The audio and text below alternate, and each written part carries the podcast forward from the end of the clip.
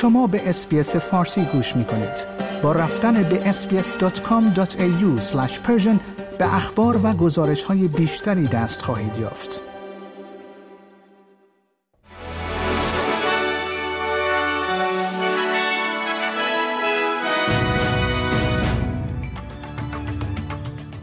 ابراز نگرانی شدید استرالیا درباره از سرگیری گشت ارشاد و نقض فاحش حقوق بشر در ایران گزارش ها از حضور سنگین نیروهای امنیتی و نظامی در شهرهای ایران و برای نخستین بار آغاز پروژه پروژه‌ای درباره دردهای گردن و کمر در استرالیا. درود بر شما شنوندگان عزیز. مونس منصوبی هستم و این اخبار روز شنبه 16 سپتامبر است که به اطلاعتون میرسونم. یک سخنگوی وزارت امور خارجه و تجارت استرالیا در پیامی به مناسبت سالگرد مرگ محسا ژینا امینی اعلام کرده. دولت استرالیا برای پاسخگویی رژیم ایران درباره نقض فاحش حقوق بشر راسخ، کنشگر و قاطع بوده است. دولت اعدام تظاهر کنندگان مسالمت آمیز و ارعاب و محاکمه های ساختگی مداوم با هدف ساکت کردن روزنامه نگاران، فعالان و مدافعان حقوق بشر در ایران را محکوم می کند. او با ابراز نگرانی شدید خود درباره از سرگیری گشت ارشاد تحریم ها علیه گشت ارشاد را اقدامی قاطع خواند او گفت دولت به حمایت قاطعانه از حقوق بشر مردم ایران که در مواجهه با یک رژیم بیرحم شجاعت زیادی از خود نشان دادند ادامه خواهد داد و افسود ما با مردم ایران به ویژه با زنان و دختران ایرانی در مبارزه برای برابری و توانمندی همبستگی می کنیم و از ایران می خواهیم که ظلم و ستم بر زنان را متوقف کند. همچنین دولت استرالیا اعلام کرده که گویا یک طبعه ایرانی استرالیایی در ایران در بازداشت به سر می‌برد و دولت پیگیر وضعیت سلامت او و اطمینان از دسترسی او به خدمات کنسولی است. انتظار می رود که بسیاری از مردم در استرالیا و نقاط مختلف جهان امروز به مناسبت اولین سالگرد مرگ محسا ژینا امینی و آغاز جنبش زن زندگی آزادی دست به تظاهرات سراسری بزنند.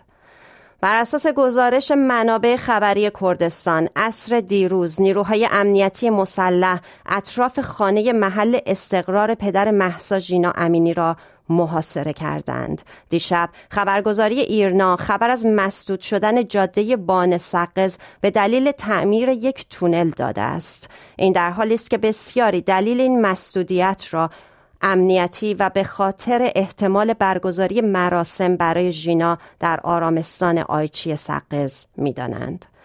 همچنین در بسیاری از شهرهای ایران از جمله قزوین، تهران و تبریز نیروهای نظامی و امنیتی مستقر شدند. به گزارش بی بی سی فارسی در سنندج هم خودروهای زرهی و نظامی در میدان آزادی این شهر مستقر شدند. در چند روز گذشته نیز گزارش های متعددی درباره اعزام گسترده و استقرار سنگین نیروهای امنیتی و انتظامی در شهر سقز و دیگر شهرهای کردنشین شنیده شده.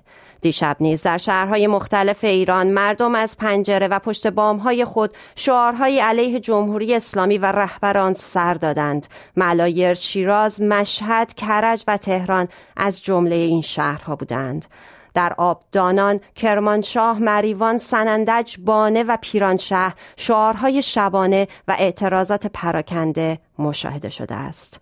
در همین راستا کشورهای غربی هم واکنش های جدیدی نشان دادند. در آمریکا جو بایدن رئیس جمهور آمریکا و آنتونی بلینکن وزیر خارجه این کشور در دو پیام جداگانه گفتند که همچنان در کنار مردم ایران خواهند بود. وزارت خارجه بریتانیا با انتشار بیانیه‌ای در روز 24 شهریور خبر از اعمال تحریم های جدید علیه مقامات ارشد تصمیم گیرنده در رابطه با قانون حجاب اجباری داد. کانادا هم دیروز چهاردهمین بسته تحریمی این کشور علیه جمهوری اسلامی را اعلام کرد. این تحریم ها افرادی که در سرکوب های سیاسی و نقض حقوق بشر و آزادی های اساسی مردم ایران دست دارند را هدف قرار داده. روز چهارشنبه هم استرالیا از چهارمین بسته تحریمی خود علیه تعدادی از مسئولان و نهادهای شناخته شده جمهوری اسلامی رونمایی کرده بود. و خبرهایی از استرالیا و جهان به گفته نوئل پیرسون یکی از اعضای کمپین آری برای همه پرسی صدای بومیان در پارلمان استرالیا پنجاه هزار نفر در پیاده روی بزرگ فردا 17 سپتامبر در پایتخت های ایالتی و مناطق حاشیه‌ای ثبت نام کردند. او این میزان حمایت را در حالی که چهار هفته به این همه پرسی مانده دلگرم کننده خواند. همه پرسی صدای بومیان در پارلمان استرالیا در روز چهاردهم اکتبر برگزار می شود. محققان استرالیایی اولین مطالعه کشور را در مورد کمردرد و درد گردن و دسترسی بیمارانی که از این دردها رنج می‌برند را به مراقبت بهداشتی آغاز کردند. تخمین زده می شود تا 70 درصد از جمعیت استرالیا در طول زندگی خود یک دوره کمردرد یا گردن درد را تجربه کرده باشند. خزاندار ایالت نیو ساوت ویلز تایید کرده که بودجه ایالتی روز سهشنبه شامل حذف یارانه برای خرید خودروهای الکتریکی می شود. دانیل مخی می گوید که بخشی از صرفه‌جویی در هزینه ها را به سمت ساخت ایستگاه های شارژ بیشتر در پارکینگ ها و بلوک های آپارتمانی به ویژه در مناطق حاشیه استرالیا هدایت می کند. در نیو ساوت ویلز و سال 2021 وسایل نقلیه الکتریکی جدید با قیمت کمتر از 68750 دلار 3000 دلار یارانه دریافت می کنند. کیم جونگ اون رهبر کره شمالی در سومین روز سفر خود به روسیه از یک کارخانه جت‌های جنگنده روسیه بازدید کرد. کرملین می‌گوید که هر دو رهبر هر یک یک تفنگ را به عنوان هدیه به یکدیگر تقدیم کردند. جورجیا ملونی نخست وزیر ایتالیا وعده داده که برای مقابله با افزایش مهاجران اقدامات فوق‌العاده‌ای از جمله درخواست مجدد برای محاصره شمال آفریقا توسط نیروهای دریایی اتخاذ کند. وعده نخست وزیر ایتالیا در پی آن است که هفته گذشته تنها یک روز تنها در یک روز شش هزار نفر از تونس به جزیره لامپدوسا وارد شدند.